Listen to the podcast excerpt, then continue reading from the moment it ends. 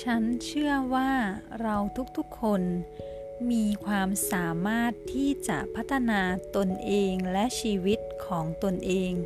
ให้มีความสุขในชีวิตได้ทุกๆวัน และมากยิ่งกว่านั้นก็คือการพัฒนาตนเองจากความสุขไปสู่ความสงบใจ ซึ่งความสงบใจตรงนี้ เป็นภาวะที่เรา ปราศจากทั้งอารมณ์ในทางบวก หรืออารมณ์ที่ดี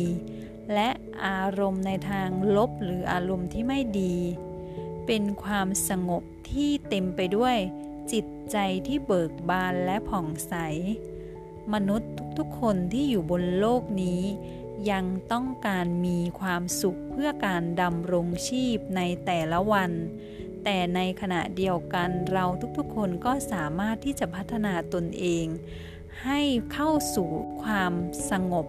ของจิตใจได้ ดังที่พระพุทธองค์ได้ทรงกล่าวเอาไว้ว่า นัตถิสันติปรังสุขัง สุขอื่นเสมอด้วยความสงบไม่มี